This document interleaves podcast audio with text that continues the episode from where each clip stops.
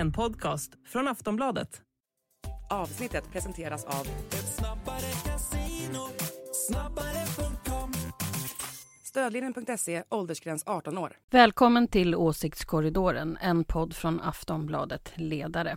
Idag pratar vi om utvalda journalister. Vi pratar om Nato, ny kommission och så om Ulf Kristerssons hälsning till Macron och lite annat smått och gott. En podcast från Aftonbladet Ledare.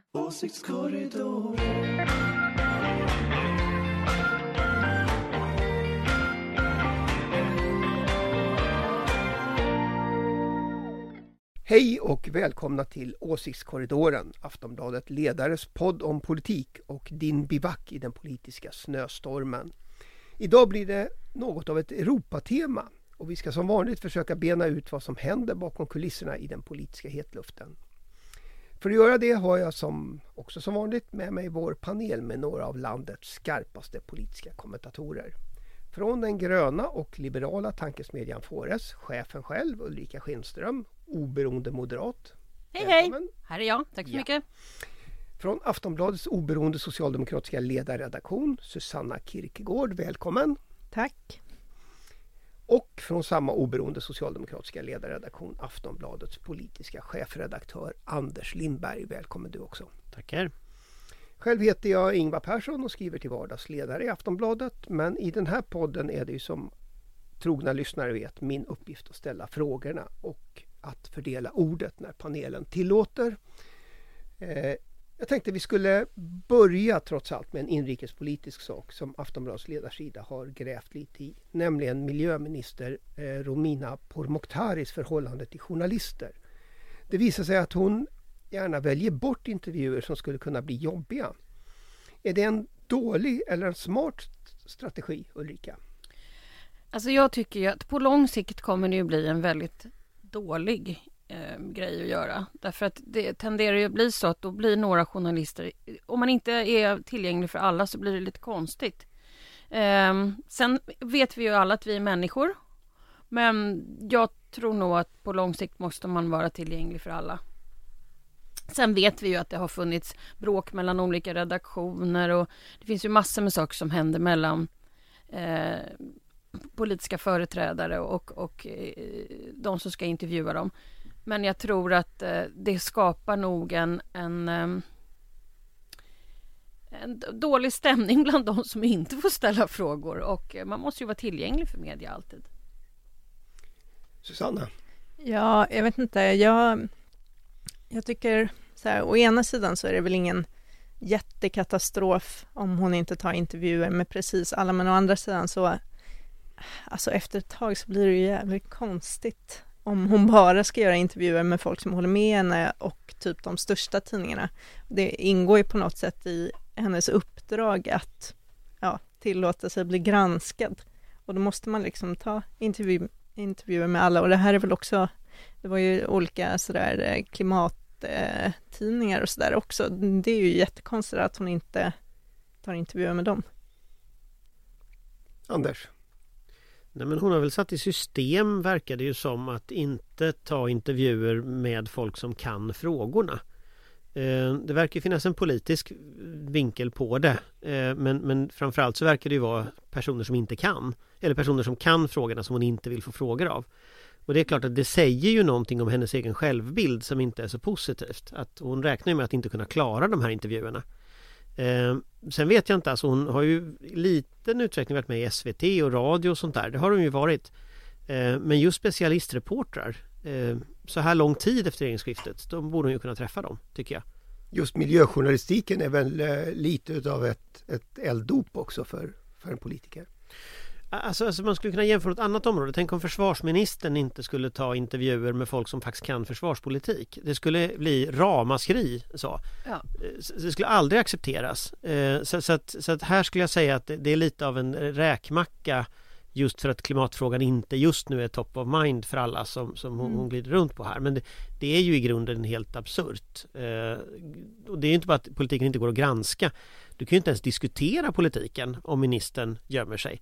Och sen har hon ju ägnat sig en del åt liksom ren desinformation kring liksom, eller Liberalerna har gjort kring hennes roll på klimattoppmötet där hon hade sytt ihop allting och sånt där. Så det, det blir liksom fjantigt till slut. Mm, nej, jag håller med. Det blir ett problem om man inte tar intervjuer med folk som faktiskt kan frågorna. Däremot så kan jag så här, om jag ska vara den snälla nu då, ha lite förståelse för att man inte prioriterar medier som liksom uttalat inte har samma politiska åsikter som man själv. Jag vet inte, jag tänker på något sätt att jag tycker inte att alla politiker har skyldigheter att ta intervjuer med typ Riks. Eh, jag tycker inte att det är så konstigt om hon skulle tacka nej till en intervju med typ oss. Nu inte mm, jämförde jag oss med Riks, men ignorera det. Det Men ni fattar så. vad jag menar. Ja, Alltså, men, nej, men jag det är inte precis så menar, men, konstigt. men, men man måste ha beaktande att när man Mm. kommer ut ur kammaren och man har varit på en, en debatt i riksdagen som statsråd, då måste du vara tillgänglig för alla de journalister Ja. som står där ute. Ja, det är ju knäppt. Annars, Alltså- det, det kan ju inte vara så att hon, hon har pressekreterare som beter sig som Mm. vakter. Nej, Så att det är så här, nej, här, nej, nej, nej, nej, nej, nej, nej, miljöaktuellt, nej, det går inte. in i, bered plats in i limousinen. Ja, nej, men är det så det har varit? Alltså är det inte att de har hört av sig med intervjuförfrågningar? Jo, men alltså eller? hade jag då varit eh, någon Ja. av de specialtidningarna, då hade jag ju Mm. gått och ställt mig utanför plenum. Ja. Men det är också så att hon har eh, när, när, Ursula von der Leyen var här till exempel då, då var det ju vissa som fick ställa frågor och det var ju inte de här småtidningarna så, så är det ju Mm. utan det är ju de stora tidningarna men när man ska ta en, en jämförelse med försvarspolitik igen som jag tar alltså jag har ju flera gånger intervjuat Paul Jonsson jag har intervjuat Ulf Kristersson jag har intervjuat eh, Carl-Oskar Bolin jag har intervjuat liksom myndighetschefer alltså så i, i, i podcasts och så Eh, Det är klart, de vet ju att jag inte delar deras politik. Men, men samtidigt, det är inga som helst problem för mig att få intervjuer med dem. Så, så jag tycker att man, man måste hantera klimatfrågan seriöst också. För det här är ju att hantera det seriöst. Det var ju likadant när, när, när eh, liksom Socialdemokraterna satt vid makten att de tog liksom på det området intervjuer med Gud och alla människor. Men här tycker jag att hon inte liksom hon hon tar inte sitt område seriöst om man inte är beredd att liksom ha en öppen diskussion och det, det är på något sätt så, så gör vi liksom i, i Sverige normalt sett. Eh, utom just på klimatfrågan då. Fast Paul Jonsson vet ju också att du inte är ute efter att sätta dit honom. Det får du väl ändå erkänna. Just, just Fast- när det fast- kommer till det- Bofors. det är Fast om man ska liksom vara helt ärlig, inte om hårda ska helt granskningar ärlig eh, så, är det nog det kanske om. så att, att Ulf Mm. Kristersson kan ju få tanken att jag någon gång vill sätta dit honom. Det, det, den Ulf tanken, Kristersson ja. ja honom har jag också Ja. intervjuat Ja. i höjd beredskap. Så att det, det, det är liksom Jag tycker nog att hon ska ha samma Jo. förhållningssätt. Jag tycker Jag nog håller faktiskt med. det. Jag vill bara bråka. Det är bra. På Ja. honom bara. På honom. Vad ovanligt hörru! En, Ja. en möjlighet skulle ju då vara att låsa in Romina Pourmokhtari med, tillsammans med alla miljöjournalister på Högfjällshotellet. Ja, det... Man kan ha den här Folk och klimat. Så Ja. kan man eh, bilda den. Vad var det Fanny var? ja, det var väl Fanny som lanserade den idén. Måste bara bilda den stora organisationen först. Ja men det är nog ingen dålig idé faktiskt Nej. att, att tvinga, för, för det är ju faktiskt så mm, Alltså ofta man skapar uppmärksamhet att starta någon slags folk och klimat som man Mm. får, får, får men hon skulle inte klara sig där Alltså Romina Pourmokhtari om hon försöker ducka intervjuer liksom Det Nej. kommer ju inte att gå Nej, det skulle vara svårt. I Sälen är det ingen idé att ducka. Nej, Kasta där sig ner i en där kan man snöhög. inte ducka. Nej. Eh, hörni, vi var ju inne på det här med, med kommunikation och kommunikationsstrategi. Vi har ju en annan lite aktuell fråga. Just nu är ju Frankrikes president Emmanuel Macron eh, här på besök. Och eh, på vägen hit möttes han ju av en liten film som Ulf Kristersson har spelat in på sociala medier där han på engelska uppmanar Macron bland annat att klä sig varmt, inte tränga sig i köer och absolut inte tacka nej till en fika. Eh, Är det här ett bra sätt att förbättra våra relationer med Europa, Anders? Jag tror Susanna vill svara på den frågan Ja, Jag är engagerad i det här. Eh, Jag tycker, eh, alltså en sak som jag tycker är kul är att Ulf Kristersson har ju en tendens att alltid prata med folk som om de vore lite korkade småbarn. Eh, Och det gör han ju i partiledardebatter och på pressträffar och intervjuer och allt möjligt. Han låter liksom alltid lite irriterad på att den han pratar med inte fattar. Eh, Så. Och jag tycker att det är lite uppfriskande att Ulf Kristersson har samma ton när han pratar med Frankrikes president, att han har lite så här nedlåtande förklarar med liksom ett milt leende. Det tycker jag är kul. Eh, I övrigt var ju filmen en katastrof eh, vad gäller både värdighet och innehåll. Sådär. Ja, Ja. en katastrof i både värdighet och innehåll. Ja. Alltså, jag, jag tror så här, jag, jag, jag, jag, alltså franska regeringen är ju naturligtvis känslig för svensk inrikespolitik. De kommer ju inte att göra liksom, Kristersson till ett åtlöje för den där filmen utan de är naturligtvis skickliga diplomater. Fransmännen uppfann väl diplomatin en gång. Eh, Franska är diplomatins språk. Eh, De kan möjligen ha då synpunkter på att Kristersson pratar engelska språk. eh, och så, men, men jag tror att de kommer naturligtvis inte att göra en grej av det här. Men andra konton i Bryssel har ju gjort det. så att, så att Kristersson är ju ett åtlöje just nu i hela liksom den världen. Eh, och det är väl kanske lite dumt. Alltså jag, jag får verkligen en känsla av det här, liksom, han sa att han skulle vara vuxen i rummet och det här liksom åstadkommer han då.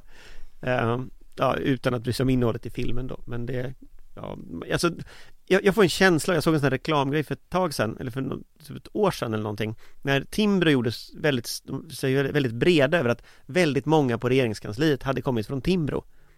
Och då tänkte jag på när jag såg det här att ja, väldigt många på regeringskansliet har kommit från Timbro.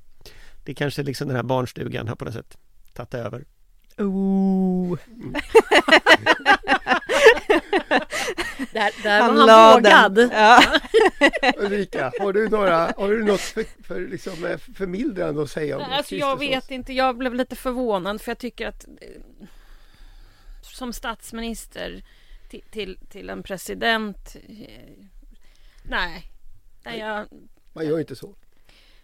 Man kan säkert göra massor med saker som jag är alldeles för tråkig för att göra Men den här tyckte jag var lite, jag vet inte Det står väl ändå lite i kontrast. Jag menar annars är det här ett officiellt besök och kungen är värd och det blir pompa och ståt och, och allt möjligt sånt där. Ja, det, det är ju statsbesök så att Mm, säga Till, till och med ett statsbesök faktiskt. ja. Det var kul, kul med lite försök till humor. Men det finns... Nej men det är liksom så hemskt. Alltså, jag- drar in luft så här. Nej men jag blir bara så här, ja, men ögon. allvarligt talat, det är ett statsbesök från den enda kvarvarande stormakten i EU. Alltså vill vi inte gå med i NATO eller vad är det här liksom? Alltså på riktigt. Du kom av det där. Nej, jag vet inte vad jag ska tillägga. Då, då går vi vidare tycker jag. Eh, Alltså man kan säga att att Macron är ju då skicklig. Så. Till skillnad från många andra i den här soppan. Han ska ju sen till Lund och prata på en student, eh, på, på studentafton där. Och träffa studenter. Och det är så med Macron, när han åker runt i världen då har han dels det här officiella, klam- klampar runt med kungen på borggården och så Men sen är han alltid väldigt noggrann också i att försöka träffa studenter Försöka möta liksom det landet han kommer till och det är en otroligt professionell diplomatisk apparat som fransmännen har med sig. Det är ett antal ministrar som, som, som kommer med nu, de kommer inte ta intervjuer, det gör inte ministrar under statsbesök utan då är det fokus på, på statschefen. Eh, och, och sen så, så, så har de naturligtvis en näringslivsdelegation som är jättestor. Så det här är liksom på riktigt. Det här är ett av förmodligen Sannolikt det viktigaste om inte liksom en amerikansk president skulle vilja komma hit eh, någon gång efter NATO-medlemskapet så är det det viktigaste besöket vi har i Sverige. Och det börjar så här. Alltså, jag vet inte vart man ska ta vägen riktigt längre när man kommenterar den här regeringen faktiskt. Eh, vi kommer säkert att fortsätta att kommentera regeringen men jag tänkte faktiskt att vi, eh, vi skulle gå över till storpolitik ute i Europa. Eh, det blir säkert regeringen när vi kommer till kritan. Eh, men den här veckan har ju den turkiska parlamentet sent om sidor plötsligt bestämt sig för att Sverige visst kan gå med i NATO och president Erdogan skyndade sig att skriva under eh, det här ansökan. Eh, och det blev ju kanske inte riktigt något jubel ändå trots alla turer. Eh, speciellt som Ungern, som ju absolut inte skulle vara sist, det har ju också Alf Svensson intygat att han har pratat med Orban om, eh, nu fortfarande inte har röstat igenom det här. Eh, utan tvärtom så vill ju Orban förhandla. Eh, kan Kristersson säga nej till den önskan Ulrika? Nej, det tror jag inte. Men, men förhandla ska de väl inte ordentligt göra? Ska han, sitta och förha- ska han inte skicka någon annan till att förhandla med någon som är hos Fast, fast Orban ville ju förhandla. Jo, jag vet att han skickade en officer, men då skickar man väl någon annan. Om, om man ska vara lite petig då, så, så alltså Orbans brev är ingen förhandling Nej. utan det är en tweet, som en renegade tweet som han har skrivit om detta. Precis. Eh, någon förhandling för, jag har inte sett någon som argumenterar för att man ska förhandla med Orban. Eh, parlamentet öppnar dock inte förrän i slutet av februari. Eh, och, och där har ju då oppositionen utlyst en speciell parlamentssession till, till 5 februari. Och den skulle man ju då teoretiskt sett kunna besluta Men jag tror inte det, för det, det ser snarare ut som de skjuter upp det då. Men innan, alltså någonstans i början av mars så måste det här ju rimligen vara färdigt. Eh, det finns ju, om man ska vara helt ärlig, ingenting att förhandla med Ungern om. Eh, de lovade att inte vara sist, nu är de sist. Så. Eh, Tör- Törs du lova i början på mars? Nej, men det sannolika är naturligtvis att Ungern inte försöker sig på någonting mer. För jag tror att alla är väldigt trötta på eh, både Ungern och Turkiet. Och Ungern har ju inte den strategiska betydelsen, varken för NATO eller för EU som, som, som Turkiet har. Eh, utan Ungern är ju ett väldigt litet land och ett land som, som inte har särskilt stor liksom, strategisk betydelse överhuvudtaget. Så att de har inte särskilt mycket att komma med, krasst. Sen vet man ju inte. Orban kanske vill liksom eh, ta krig mot hela resten av EU, för det är det det handlar om. Eh, men det har ju EU indikerat att man tänker i så fall eh, agera mot den, den ungerska ekonomin. Så att jag, jag betvivlar att Orban bråkar så mycket mer nu faktiskt. När vi nu ändå är inne på, på det här med bråk och Orban och så, så har ju Ungern hamnat i blåsväder eftersom de också stoppade EUs gemensamma stöd till Ukraina. Och det är ju inte första gången som de krånglar från, från Budapest. Eh, är det rimligt att ett land ska ha så här mycket liksom, inflytande över unionen? Susanna? Lite ledande fråga kanske. I just det här fallet, nej. Eh, det känns ju som att man mer och mer kanske har börjat inse att det här med vetorätt och sådär inte alltid funkar. Eh, men alltså det... Jag tycker det här med Ukraina-stödet borde liksom gå att lösa. Jag fattar inte varför de inte bara eh, löser det på ett annat sätt. Vi kan väl ge stödet bilateralt och mosa in det i budgeten på något annat sätt. Alltså, det måste ju gå att ordna. Eh, nu, nu är det ju liksom rapporter i, alltså Financial Times säger att de har fått nys om att eh, e EU-kommissionen ska försöka krossa Ungerns ekonomi genom att gå ut och säga vi ska dra in alla EU-bidrag till Ungern, vilket för övrigt inte går. Ehm, men de skulle då säga det, tänker Financial Times, och då skulle den ungerska valutan krascha och då skulle Orbán plötsligt eh, ge med sig och släppa igenom ett stöd till Ukraina. Ehm, vilket väl inte känns helt troligt, eh, varken att eh, kommissionen skulle göra så eller att Ungern skulle reagera så. så att, ja. Men vem vet, vi får väl se. Man, man kan väl säga lite krasst så är det väl så att man har ju diskuterat att dra bort rösträtten för Ungern eftersom de inte uppfyller liksom de demokratiska grundvalarna ens i EU eller rättsliga grundvalarna i EU. Eh, nu har ju Slovakien gått ut och sagt att de inte kommer att acceptera det. Och då finns det ju en, och det räcker ju med det för att det ska kunna förhindra detta att ske. Så att EU har instrument mot Ungern men den här liksom kärnvapnet, alltså dra bort rösträtten, den har man inte. Eh, Eftersom man nu då har, har eh, ett annat land som kommer att stödja dem. Man bytte regering i Polen men så bytte man Regering i Slovakien också. Och så, den slovakiska regeringschefen Robert Fico, han kallar sig ju socialdemokrat även om han naturligtvis inte är det. Utan någon slags liksom, högerextremist i grunden. Men, men det, det gör att det här är låst läge. Alltså man kan inte köra över Ungern på det sättet. Däremot så tror jag faktiskt att det finns en politisk gräns för vad Ungern kan göra, det jag menar förut. Och den, den är de nog väldigt nära nu, alltså när andra länder kommer reagera. Det finns ju jättemycket bilaterala relationer med Ungern.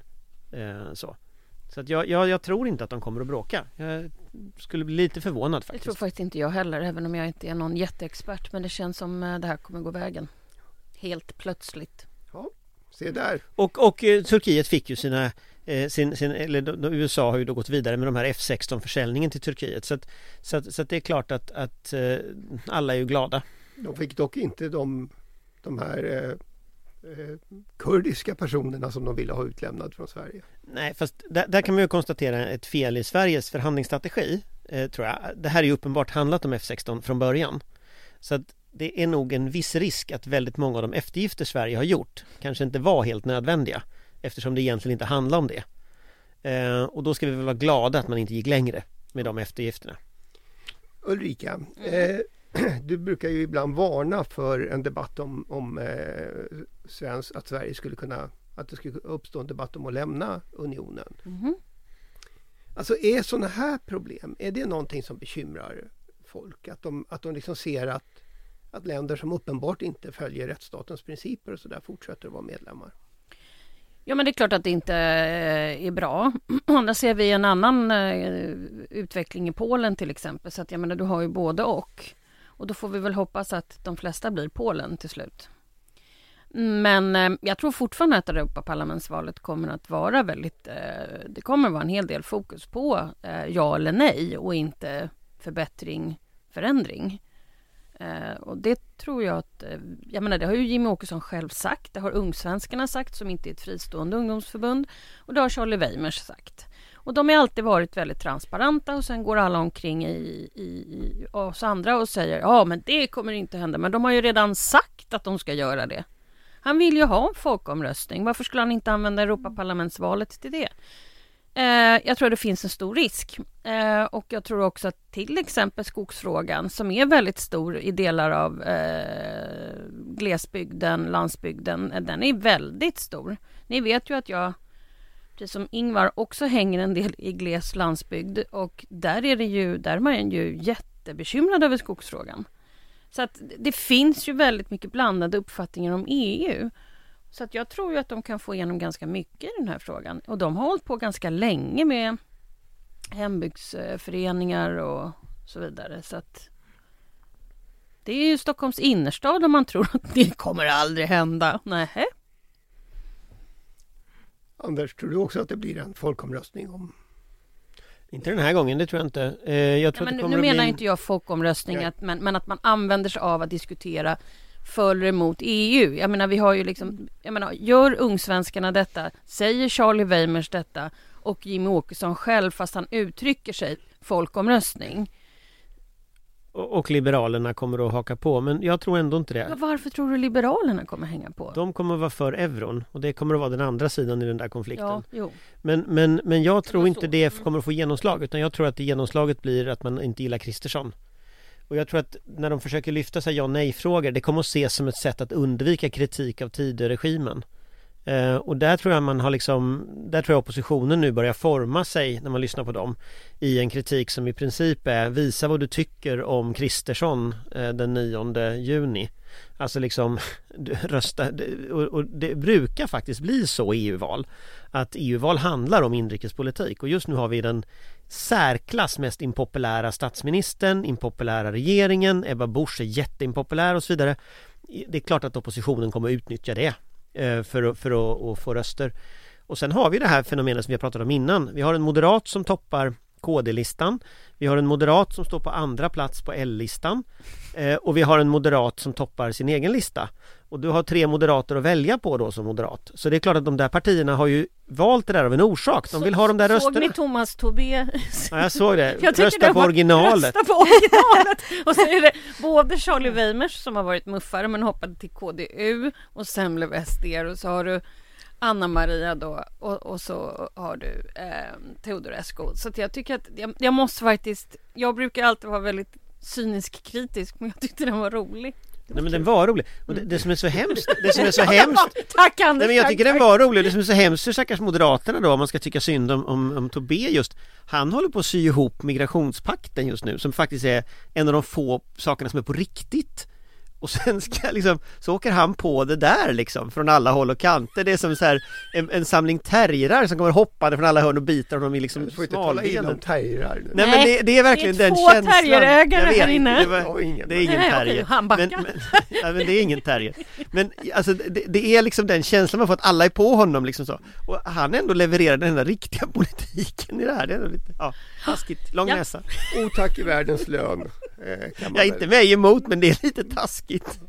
Mm. Susanna, Jag- jag tänker kan- du något? Jag, jag kan svara på den fråga som du faktiskt ställde. Jaha. Eh, Jaha, vad var vilket det? ju var ifall Ungern kan göra att folk blir för ett eh, svexit. Mm. Eller hur? Eh, jag tror att svaret är nej, för att de som vill ha ett svexit bryr sig inte riktigt om Ungern. Eh, och det brukar mest Alltså jag tror att en Svexit-debatt skulle handla mer om inrikespolitik som det gjorde i Storbritannien. Det var ju liksom inte Nej en EU-fråga egentligen, utan Absolut. det handlar om att folk känner att de inte har makt över sina liv, med Mm. rätta oftast. Eh, och EU är skyldig till en del av det kanske, i alla fall till att eh, inrikespolitiken inte har lika stor, eh, stor makt, liksom. men eh, i de flesta fall inte.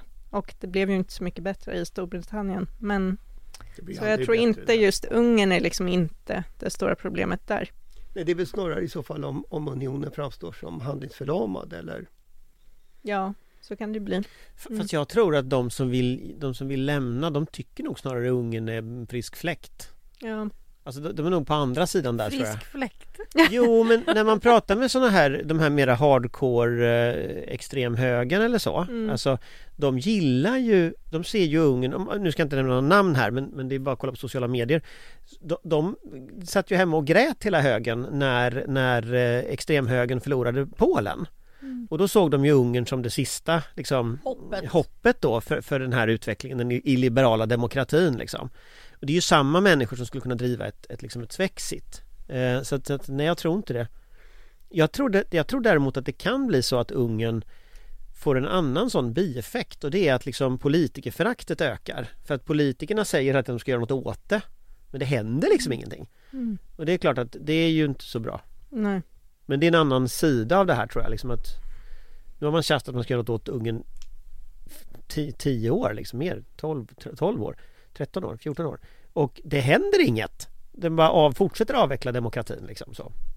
Och det visar ju för högerextremister att de kan bara fortsätta glatt utan att EU har potentiellt någon makt att göra något. Hörrni, eh, till sist så eh, tänkte jag att vi skulle lyfta en lite annan sak. Eh, I sommar är det ju inte bara ledamöterna i EU-parlamentet som eh, söker nytt mandat och ska bytas ut i, i förekommande fall.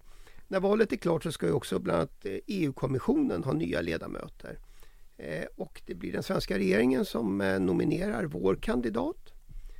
Vem ska regeringen välja? Om vi börjar med Ulrika. Nej men pratas det inte om ehm, Jessica Rosvall? Ja. EU-ministern.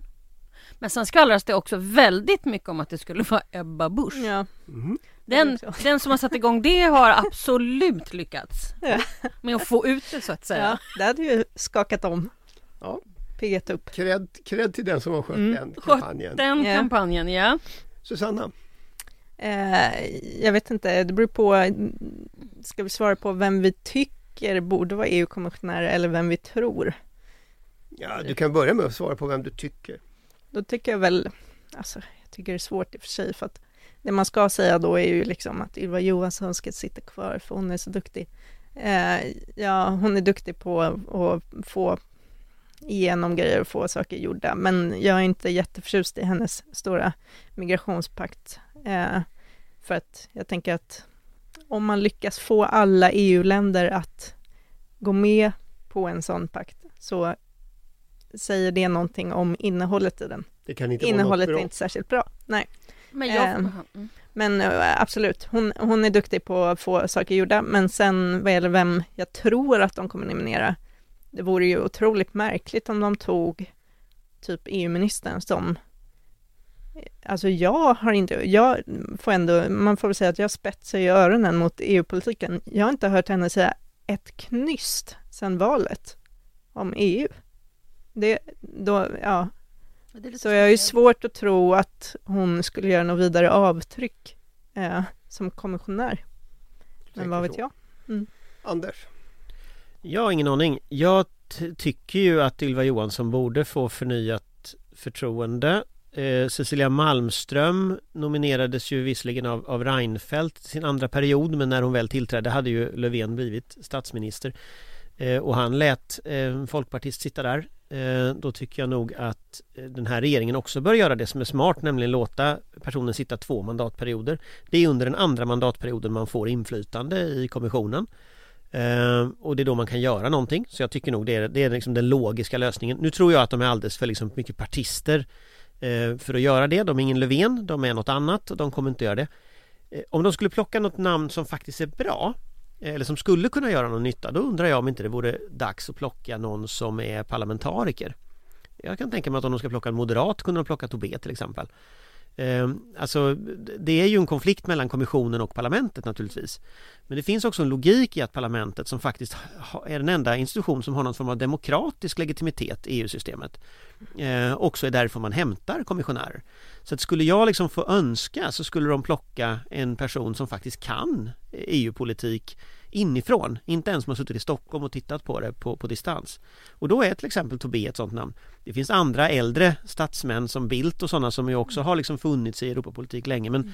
någon slags framtidsnamn till exempel eh, skulle vara kul. Mm. Jag fick aldrig frågan mm. vem jag tyckte. Men då frågar vi dig nu. känner jag mig kränkt. Ja, men då frågar vi dig nu. jag vet inte vem jag tycker men du var inne på Karl.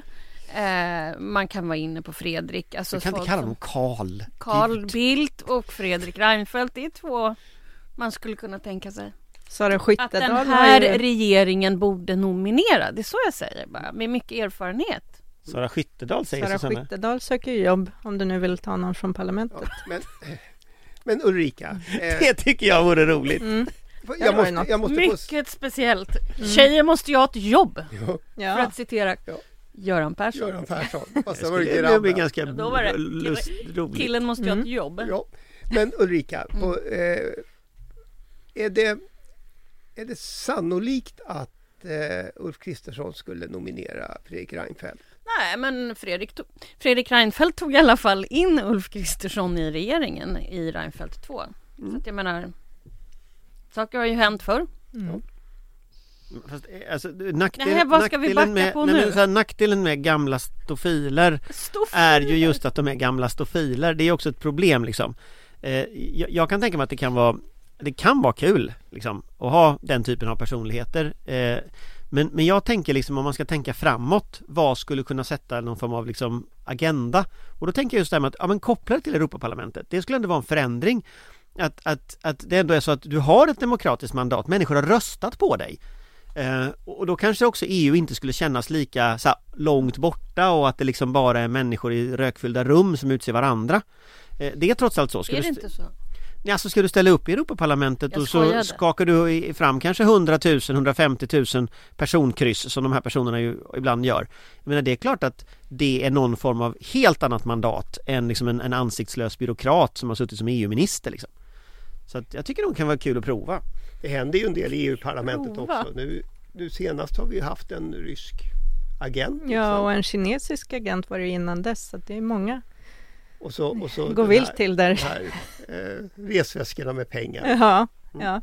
Och innan dess så var det ju någon under pandemin som hoppade ut naket, naken genom ett fönster och skrek jag har diplomatisk immunitet. Ja, men den historien är ju på helt slags, fantastisk. Eh, party där. Var inte den från Ungern? Jo, han var jo. från Ungern. Och han, han hängde ut helt näck. Ja. Jo men det, vänta, det kommer jag ihåg, jag såg att det där, det där, det där, det där stupröret ja! har blivit ja, en, en stuprör han klättrar ner för, det har blivit ja. en sån här sevärdhet. Ja, ja just det. Det var här han var det, här det är ändå lite, de, det är så här, det är ändå lite så här juicy politik som man kommer ihåg. De har bättre skandaler i Bryssel. Ja, man verkligen sämre, sämre sevärdheter får man väl säga. Som blir sevärdheter. Jag vet inte. Okay. På vad man är intresserad av. Hörrni, innan det här nu fladdrar iväg fullständigt eh, ostyrtbart så tänkte jag att vi, eh, vi säger helt enkelt att det är det vi kommer att hinna den här veckan. Eh, jag ska redan nu berätta att det inte blir någon åsiktskorridor nästa vecka eftersom delar av panelen är ute och reser. Eh, men om två veckor är vi tillbaka. Det får ni inte missa. I Strasbourg faktiskt. Eh, Får titta på stuprör. Nej, det var i Bryssel, förlåt. Det var... Oh. Hörrni, för mig återstår bara att tacka panelen. Tack Ulrika. Tack, tack Susanna. Tack. Och tack Anders. Och ett stort tack till dig som lyssnar. Det är för dig vi gör podden. Hej då! Hej, hej! En podcast från Aftonbladet Ledare. Åsiktskorridor.